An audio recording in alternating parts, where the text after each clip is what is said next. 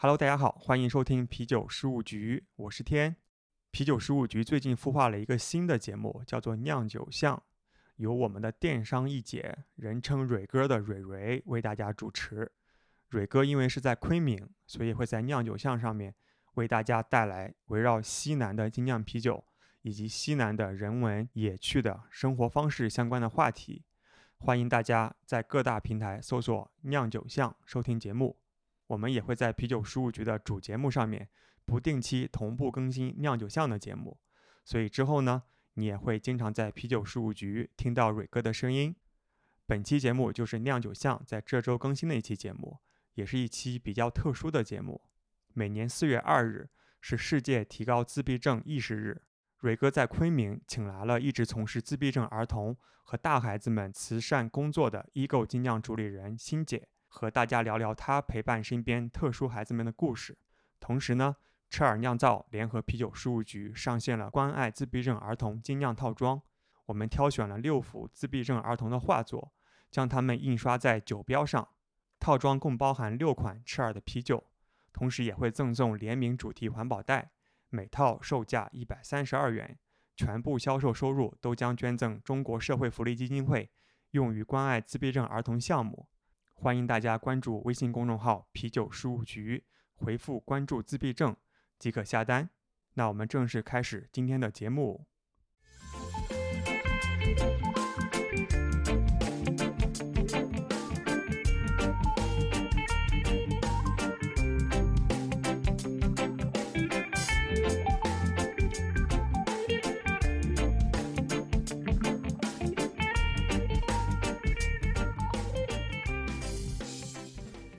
嗨，大家好，欢迎收听由啤酒事务局出品的《酿酒巷》，我是主理人蕊蕊。这是我第一次中午来到昆明一家我最常去的酒吧，它就是 Ego。欢迎 Ego 的老板，他的微信名是叫 V，我们都称他为欣姐。啊，大家好，啊，我是 Ego 的 V，然后，嗯，很多人也是叫我欣姐，然后我的原名是福星。福星你好，喊欣姐就好。简单介绍一下 Ego 吧，我们很多听友都是外地的朋友。Ego 呢是二零一六年，然后创立，当时是一个瓶子店。我们取这个名字的话，是主要是我当时学心理学，弗洛伊德的人格三组成部分的 Super Ego、ID、Ego 三个词里面，然后呢，我最喜欢的是 Ego，然后同时 Ego 的话也是协调 ID 和 Super Ego 的，呃，就是一个作用，然后它是一个自我的意思。协调超我和本我，然后我是希望，呃，ego 越来越好。像很多人的话，就是，嗯，如果他的自我越来越好的话，他其实可以解决很多心理矛盾啊，然后可以更适应这个社会呀，然后他的生活会越来越好。所以我不仅是想让我的客人 ego 越来越好，也想让这家店 ego 越来越好，也想让自己的 ego 越来越好，所以就一直在用这个名字。我们还和朋友。有过一些小小的讨论，它到底是单独分开念字母 e g o 呢，还是念 ego？官方给我们解读一下，到底怎么读它会更合适呢？正规来说还是读 ego，然后它是来自于拉丁语，然后它是在英语里面其实是我的意思。像那个我们经常我也会说 e g o 什么的，因为这样比较好记，对于很多人就像 a p p，所以有时候我也会说 e g o，但是正确的来说是 ego。看大家各自的习惯了。听你说到早年是从瓶子店开始的，怎么会想到要开一个？因为当时我还在北京，就是读那个在职研究生应用心理学。我朋友的话在昆明就和其他朋友一起喝到了精酿。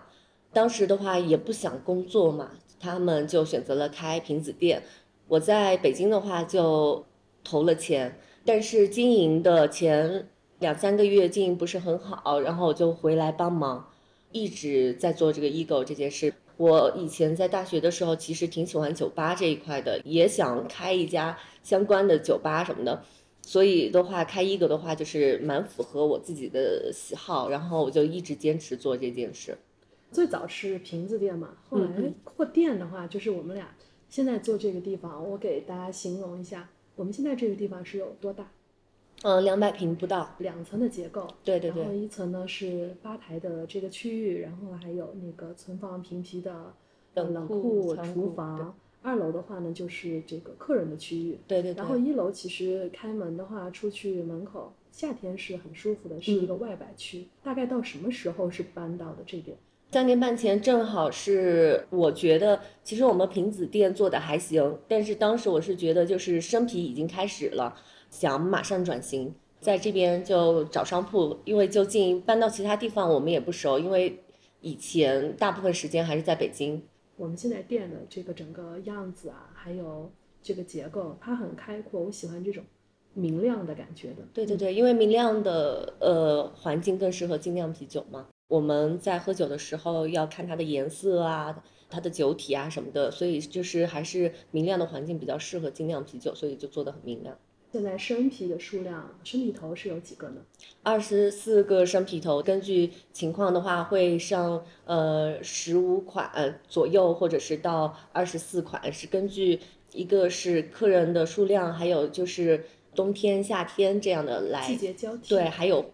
活动期的话可能就会。多一些，然后呢，没有做活动的时候可能会少一些，所以我随时在调整。其实酒墙上多了很多 ego 自己的，呃，因为当时我看一八年开到这家大店的时候做生啤嘛。呃，做生啤的时候，然后我们的酿酒师刘宇航其实跟我们在瓶子店就熟悉了嘛，大家就很多观念是一样的。酿酒也是酿了很长时间。我们做生啤店的时候，其实嗯就组成了一个团队。然后呢，他的酒的话，就嗯我们也会嗯大家一起商量一下，就是口感啊，然后要怎么调调整配方啊，各种，然后参加比赛呀。有了一个自己的一系列产品，然后一开始的话是呃一狗强迫症，然后呢第二款的话是一个孤独症，然后之后呃第三款是脑中剧场，然后之后的话就是怼，然后呢。还有那个呃，加椰子小姐姐她，然后呃，波波城各种，然后就是扩充了自己的整个自己的质量，对，就现在就是十多款，然后呢，他们还在不停的尝试他们感兴趣的，然后想做的一些酒。我觉得话就是像做精酿品牌的话，还是得有自己的一定一定的东西。像我们的话，因为我们团队的话，就是也想酿自己喜欢喝的，然后呢，也有酿酒师，呃，有自己的产品的话，这样的话，生命力会更强一些。然后同时，我们也可以，呃，做自己喜欢做的事儿，喝自己喜欢喝的酒。知道心结的人，做精酿的同时，还在做有关自闭症这样的普及和帮助。你是为什么开始想要做？因为那个我大学毕业之后的话，接触了一些公益，但是那些公益的话，就是可能就做一次，然后带着一些残障人士，带着他们去尝一些小吃，去一些地方走走这样的，但是只是一天的一些公益。对公益其实没多大概念，就是感觉就是做好事啊，然后自己出点力呀。读心理学的时候，其实我想做一些相关方面的积攒这种经验，然后就选择了一个。特殊教育的机构，只针对自闭症儿童三到七岁，分成几个校区，然后呢就问我想去哪个校区，我就选择了最难，就几乎都是低功能的。我觉得就学心理学的话，一定是就类似前线，或者是要接触到这些最难的地方，在那里就工作了一段时间。我带的七岁的男孩。对于那个校区来说，很多老师会觉得那个男孩特别难带。他们让我选择学生的时候，我觉得那个孩子和我有一些共通点，我要带这个孩子。然后我就带着他一两个月，他提高就特别快。我也掌握了一些方法。之后因为那时候北京手足口病，休息了一段时间，回来的时候，因为我们管理者看他状态不是很好。让他妈妈带他回去再休息，但是对于这些特殊孩子的家长，他会很焦虑。如果孩子在家里面时间待长的话，他的表现就是没有以前那么好，就会希望他赶快上学、赶快训练，所以他妈妈就很生气，给他退了学。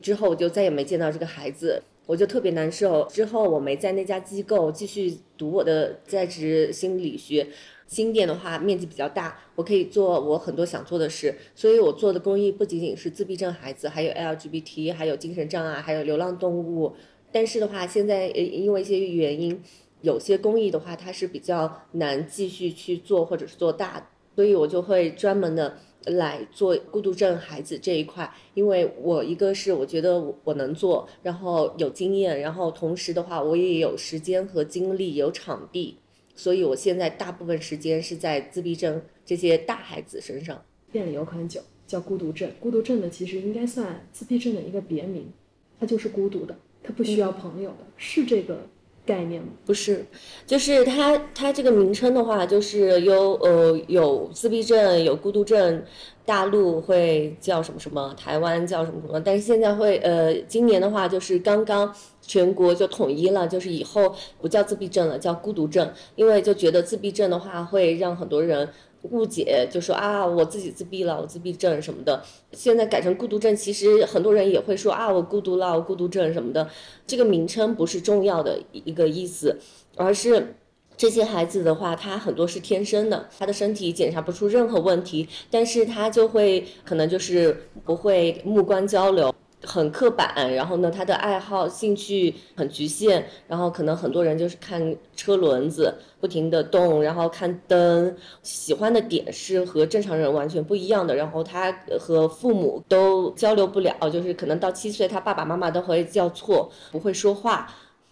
所以，像我们了解的孤独症，其实在心理学上是孤独症谱系障碍，它里面是包含很多类型的病症。这些病症的的话，都会有统一的几个点，就是可能他的社交有问题，然后呢，他很刻板。然后我更多的关注的是孤独症这个孩子，就然后像大家看的什么梁毅啊什么的，他是阿斯伯格天才症的这个阿斯伯格症的话，和那个自闭症又不太一样，低功能、中功能啊什么的。很多阿斯伯格症的话，他说话是完全没有问题的，他的智力很多也是没有问题的，嗯，那个是属于能力很强的那一部分了。但是很多自闭症的孩子的话，其实可能连说话、洗碗、连自理能力都很差的。针对这一块就很严重的这一块，我发现就是很多学校啊、机构啊、老师啊，或者是很多人对这方面其实还不是很了解，或者是很专业。还有的话就是他们也没有耐心和方法来做，或者是按着一些就是全世界的一些呃说的各种方法，然后去给孩子训练。这些孩子每一个自闭症孩子都是不一样的，你在全世界找不出两个相同自闭症的孩子。必须是每个孩子用的方法都是不一样的，一套方案只能对待一个个案，所有的东西对他的习惯啊，他的喜好，他的状态，他的他的听觉、嗅觉、味觉，每一个孩子都是不一样的，包括他的生活的状态，比如说他家庭的一个状态。某一年，我觉得应该是前年，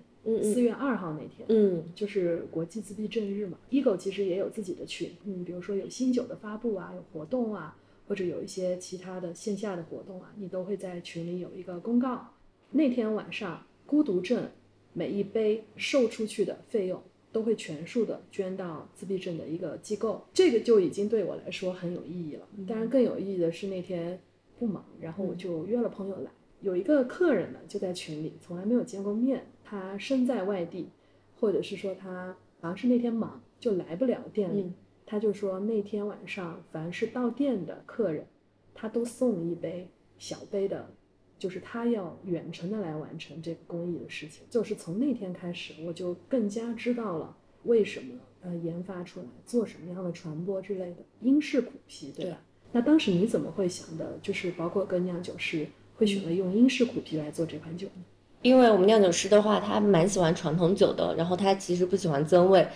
在我们认识他的时候，他喜欢做拉格、做苦啤。取名字的时候，像第一款酒的话是强迫症，然后呢，我们很多性格还有他本身的性格就蛮强迫的，然后我们又是 ego 啊，跟各种心理学相关啊，所以就取了强迫症。第二款酒英式苦啤，大家就想的取什么名字？我的想法是我特别怀念就是那个孩子，酿酒师也会因为生活上一些呃情况，当时想的是叫 ego 自闭症。后来想想，就是像酿酒师也提了一下，我们就想的叫一个孤独症比较好一些，孤独症就是更好听一些，因为自闭症的话，对于很多人来说，怎么说呢，就是没有像孤独症那么接受度比较高啊，或者是我们就选了这个名字，看到这个名字会觉得它苦，但是面上对就会觉得就落在了苦字上面，但是喝起来它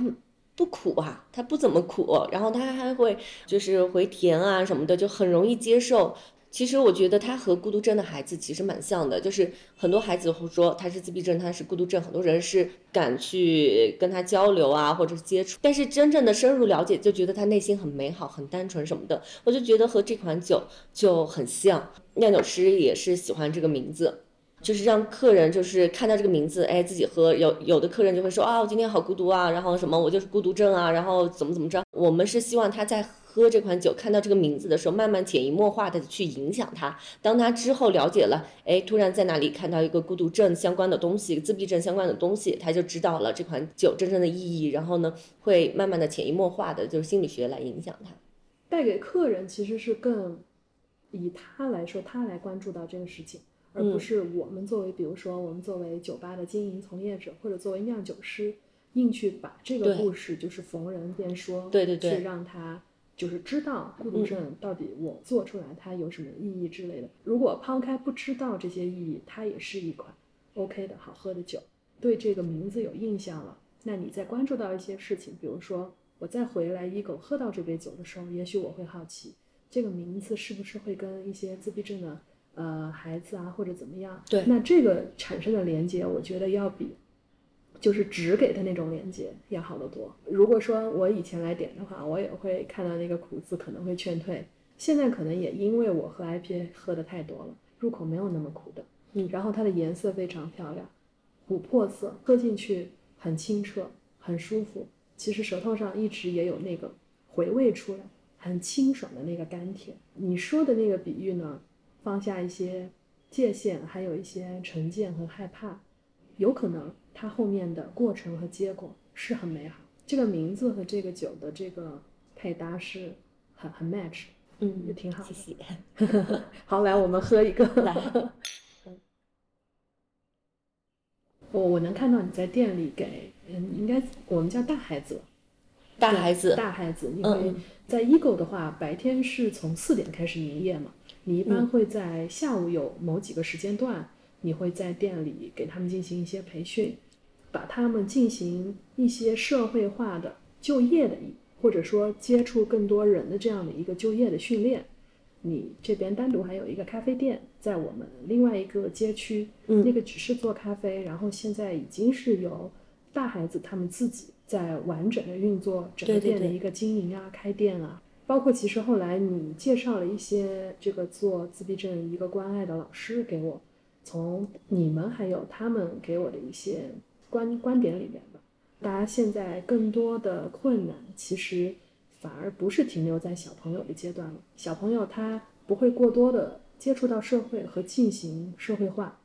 他更多的还是在家庭里或者在特殊的机构会进行一些特殊的教育和训练。那现在比较棘手和困难的反而是大孩子，孩子也越来越长大，其实他的整个路线和我们也不能说正常，和我们普通孩子是一样的。到一定的年龄以后，你肯定要进入社会参加工作，然后你要有自己的交际啊、朋友啊这些再说，让父母能够怎么说呢？更放心。其实上这个问题是不得不面对的，也是他们或者说他们的爸爸妈妈到了这个年龄最担心的。他们从出生然后到上学的话，就是很多国内或者国外是有一些学校或者是机构。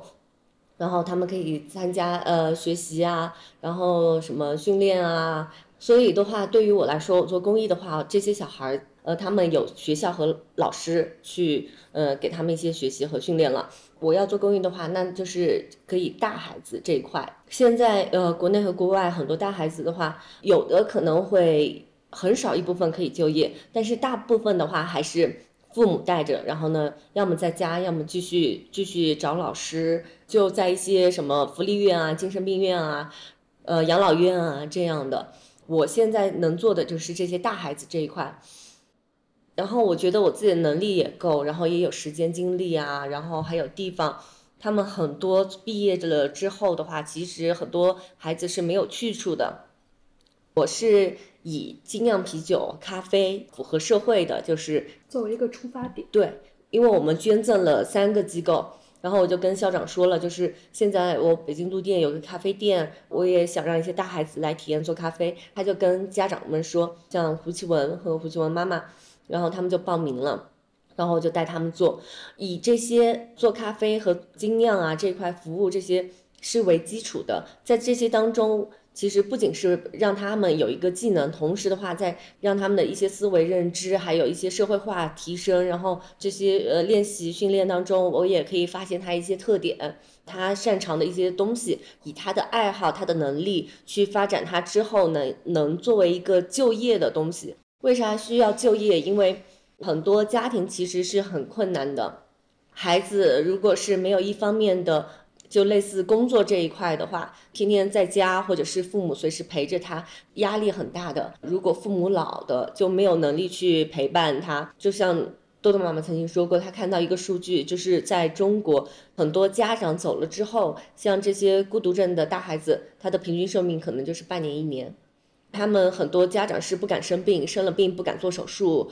不敢治疗什么的，天天陪着孩子。像我的话，我就希望大孩子有一定的能力，他可以在他父母的帮助下呢，有一定自理能力，同时呢，他有一定的能力来融入社会，然后呢，做自己想做的事，有一定的氛围啊、环境啊，即使他的父母老了，也能到这个安全的环境，他喜欢的环境来做一些工作，有一定的收入，然后嗯，持续的达到以后他的居家养老各种方面，所以现在就在往这个目标在走。很多机构的话已经不收大孩子，不像小孩子提升那么快。家长已经是有的年纪大了，还有一些家里面已经花了很多钱，在他小时候，当他就是小学毕业，他可能就是在家里面，或者是父母陪伴，所以很多人是不做大孩子的。然后我我觉得我有能力，我就在做大孩子这一块，就是希望以我以一个为切入点，然后让大家来关注大孩子，其实有还有很多可能，然后呢，有能力的人可以帮到他们。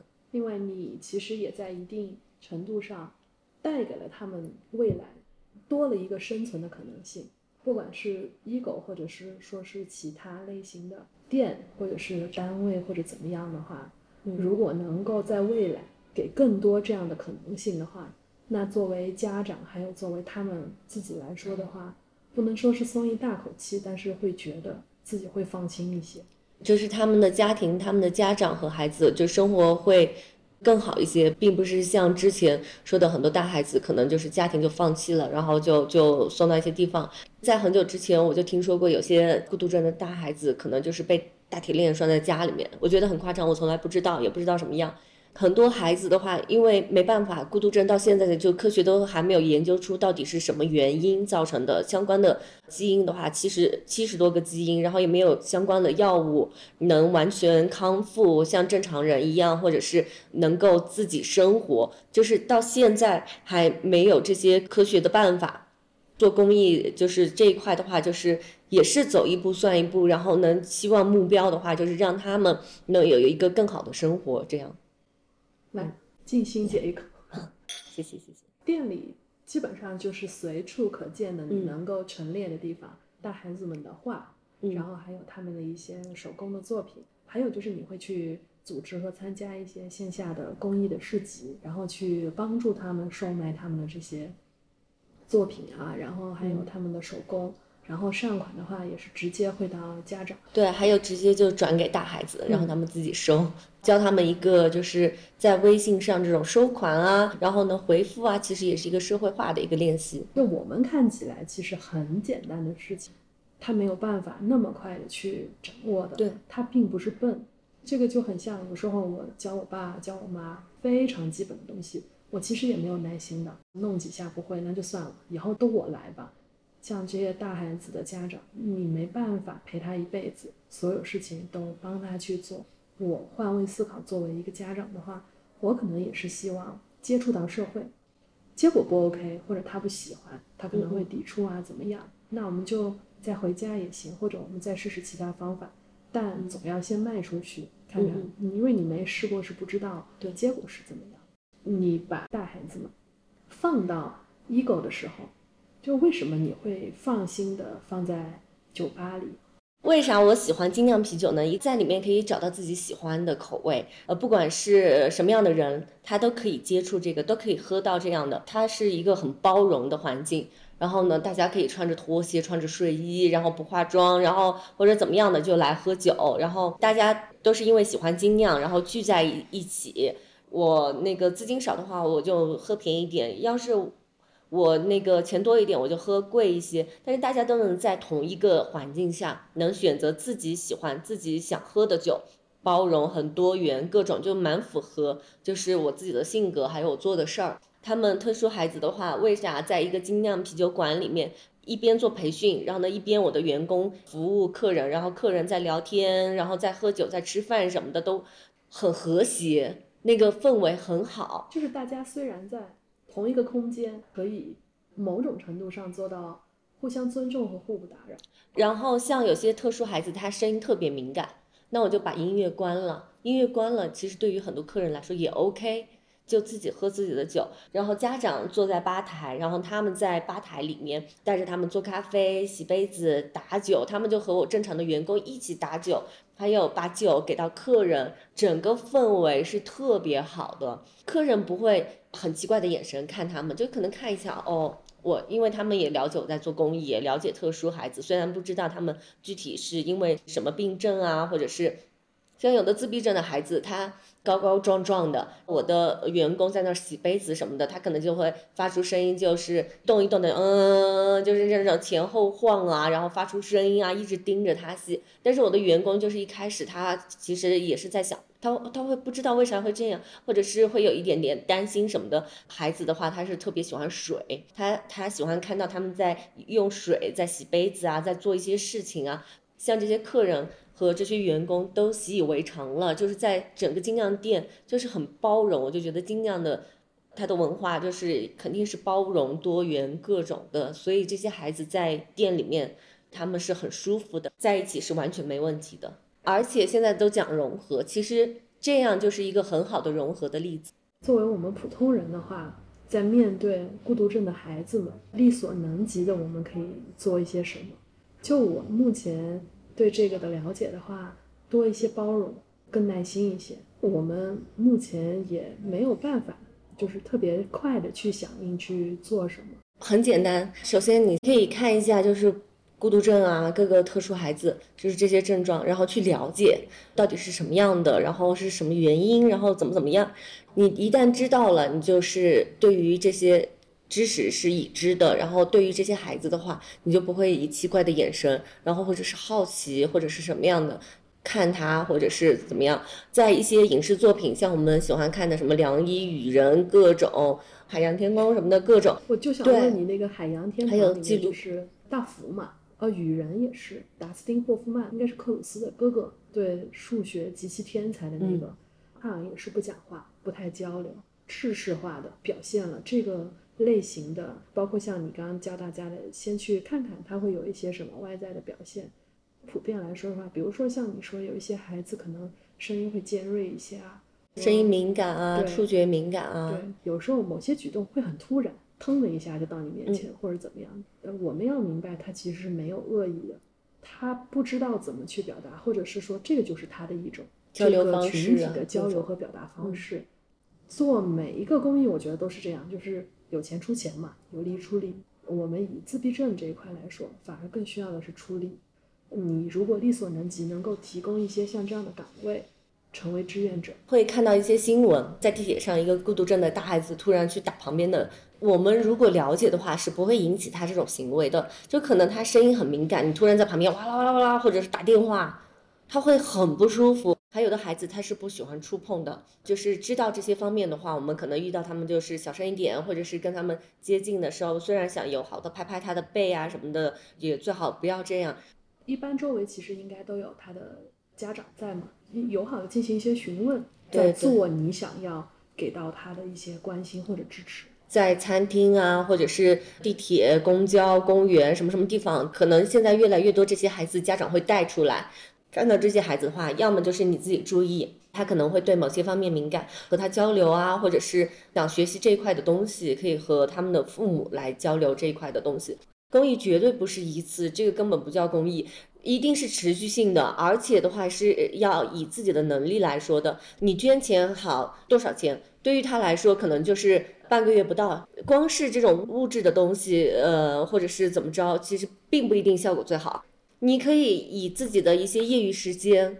以自己的能力来带这些孩子做一些志愿者啊、公益老师啊，这样的话持续性的才叫公益。这些孩子啊或者什么的，更多的需要一些社会化能力、环境各种相关的。一旦做公益的话，可以改变很多思路。像像你可以提供好几千块钱，但是如果你帮他们卖产品呢，就是卖他们自己的产品、自己的呃自己的画作、手撕篆书，也可以带来不停的收入，同时他们也可以不停的创作，也给了他们的自信，他们自己的呃劳动有一定的收获，这样才是一个可持续而且是良性的，对他们也好。很多人就想做公益，我就跟他说能不能持续，不需要你的钱，我只需要你的能力。捐钱这一块，我也可以举个例，就是像一个流浪动物救助站，狗狗们就是都是在木板上，但是下雨啊、潮湿啊，各种就容易生皮肤病。那现在很多是用一些塑料的小床啊或者什么的给这些狗狗睡的话，它就不容易生皮肤病了嘛。那如果我在淘宝啊什么的，我去买这个塑料床是很贵的，运费可能比它的原本的价格还贵。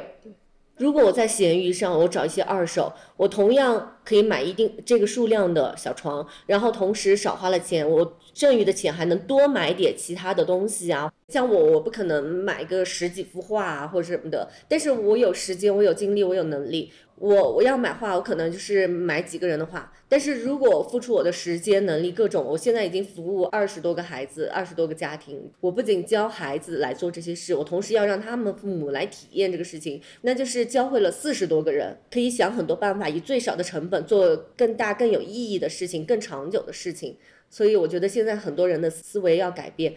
性格、人品，然后还有对他未来心智的一个塑造。就是钱是最简单的，对，大家都可以去完成这个事情。比如说，我如果不从经济上做捐助的话，我可以去从事志愿者，肯定是要经过一些培训。最起码，这个就是我能想到的，钱也是可以捐的。对，这个我们不拒绝，可以不用是一上来就大家去立一个很高的东西，我要去怎么样去改变怎么样？我们从身边的小事去出发，它细水长流，也可以改变很多东西。我是认识你以后。才发现我们周围有自闭症，但是不是因为自闭症，他之前一直没有。之前是听一个也是类似我们这样的播客，还有那个以前是三联还是哪个周刊写过一个报道，中国的盲道是全世界建的最全最好的。但是为什么我们的盲道上没有盲人？但现在我刚来的路上就看我们的盲道上都是电动车。那如果我们把这些东西全部除开去，我们还是见不到盲人，因为他不敢出门的。其他的社会支持。是对他来说不友好的，他也就不敢出门了，而不是我们觉得好像我们就是把盲道修好了，就觉得盲人就敢上街了。引申过来，我觉得我就能理解你刚跟我说的这些。我们身边其实一直都有心理障碍或者心智障碍的，不是没有，是我们一直没有看见。大家留心到了，如果你也愿意的话，是可以结合你自己的实际情况去帮助他们做一些小小的尝试和改变，慢慢来。先做起来就比什么都不做要对，只要持续去做。在店里可以看到很多的小朋友的作品嘛，画，还有他们的一些手工。之前有几个特殊孩子的妈妈在几年前弄了一个星星画廊，这个星星画廊没有一直去做。现在的话，我们继续把这块做起来。我今年想做的事情是。在各个商场，就一百一十来幅的那个特殊大孩子，有手撕篆书，还有他们的手工艺品，还有他们的画。如果遇到疫情，或者是遇到一些省外的，他们就来不到现场。然后呢，那我们就在网上来做这块事情。之前的星星画廊几个妈妈，然后就在网上做的一个艺术展，可以展示的，没有卖出去的可以卖的，然后他们的各种各样就是很漂亮、很特别的东西，我们都会传上去，让更多的人知道。可以在家里面要做一个装饰，或者是送人啊，或者是喜欢收藏什么的，就可以在这个平台上买他们东西，买的这个作品的钱就全部归这个作者所有，他们就可以不停的创造，而且他们的这些作品的话，真的是他们的审美、他们的能力各种的话，和正常的孩子是完全不一样的。像有的孩子他手撕篆书，看着那个文字就可以撕出来，然后呢很艺术性，然后很漂亮。然后呢，他还撕过《心经》啊、《陋室铭》啊，各种。这个叫多多，大名叫胡奇文。就他这个能力的话，是在中国，然后在全世界，我们暂时没有发现手撕篆书。还有的话就是其他孩子，像可亮，在小时候其实这些孩子都被误诊了，智力并没有问题。然后呢，她是数学障碍一个女孩，但是她的想象力、记忆力、她的审美、艺术这一块的是很厉害的。大家看到喜欢的呀什么的就可以购买，然后也可以帮他们做宣传。持续关注 Ego 的这个板块的一个进度。未来 Ego 在产品线还有成品这一块有没有就是想要往全国，比如说灌装啊发售的这个计划有没有？其实有，就是我们本来想在今年的四月二号之前一两天或者当天，我们的孤独症其实就是我们的计划是灌装出来了，然后上面就有这个云星星艺术工艺特殊大孩子的，呃，这个二维码，然后呢售卖的所有。收入就归他们，就是这个罐装产品是要出来的，但是因为昆明突然疫情，我们在今年内是有可能在全国喝到罐装的这个孤独症这款酒，晚晚个一两个月没关系，来了来了就好。那未来大家可以去各自城市的店里呀，不管到时候有生啤还是瓶子，看到孤独症这款酒的话，你可以试试看。这部分的收入和利润的话，也会作为公益这一块来做。像我们现在就是做这一块公益做了三年多了。未来的话呢，啤酒事务局呢也会联合 Ego 呢，我们来制作一些关爱自闭症为主题的周边。所有的收益呢，我们会定期捐赠给昆明市青少年发展基金会的自闭症的项目。然后也欢迎大家呢来持续的关注我们双方的一个动态。就是三年之前我们做自闭症公益，也发现全国很多品牌都在加入这一块。上海的德欢。的老板，然后呢，就买了一些特殊孩子的作品，陈列在他的对，就就挂在他那个特别有名的墙，然后各个全国很有名的酿酒师的照片旁边，都在看到他们这些作品，潜移默化的去影响他们。然后呢，还有车尔德的诚意，然后也是通过基金会买了很多自闭症孩子的画作，就等着他们，就是到时候以酒标方式来让大家来看到这个作品。楚门的邢磊，然后来到昆明，对，上次在 Ego 接管的时候，就买了很多特殊孩子的作品，在楚门的天津他们的店里面会展示出来，然后也帮着在售卖。天津的 Way Brewery 应该是去年吧，然后他们的也是参加一个公益活动，他们售卖的酒的捐款就捐进去了，然后还有山东一个酒厂。然后呢，他们附近就是个特殊孩子的一个学校，他们也在想办法来做这块公益。广州的宝林和深圳的半吨，他们也在关注这一块的公益。周围的一些家长啊，就是多多的妈妈啊，可亮妈妈，就更了解我这一块了嘛，就精酿这块，他们就觉得哇，全国的这个精酿圈对公益这块，就是自闭症公益这块、特殊孩子公益这块，就是蛮上心的。就像这次的啤酒事务局。他们就特别高兴，所以我就觉得在精酿圈这一块的话，可以把这个事情做得越来越好，也会影响圈外的一些人。所以我我我我我现在对这些品牌啊，然后还有很多发烧友啊、啤酒事务局啊，很多周围的人，我就是我觉得太高兴了，认识大家。高兴，星星之火嘛。同时呢，也感谢过去 Ego 呢对事务局一直的支持。大家呢也可以在微信的小程序呢搜索“啤酒旅行社”来加入。如果你到了昆明，我们非常欢迎你来 Ego 坐坐。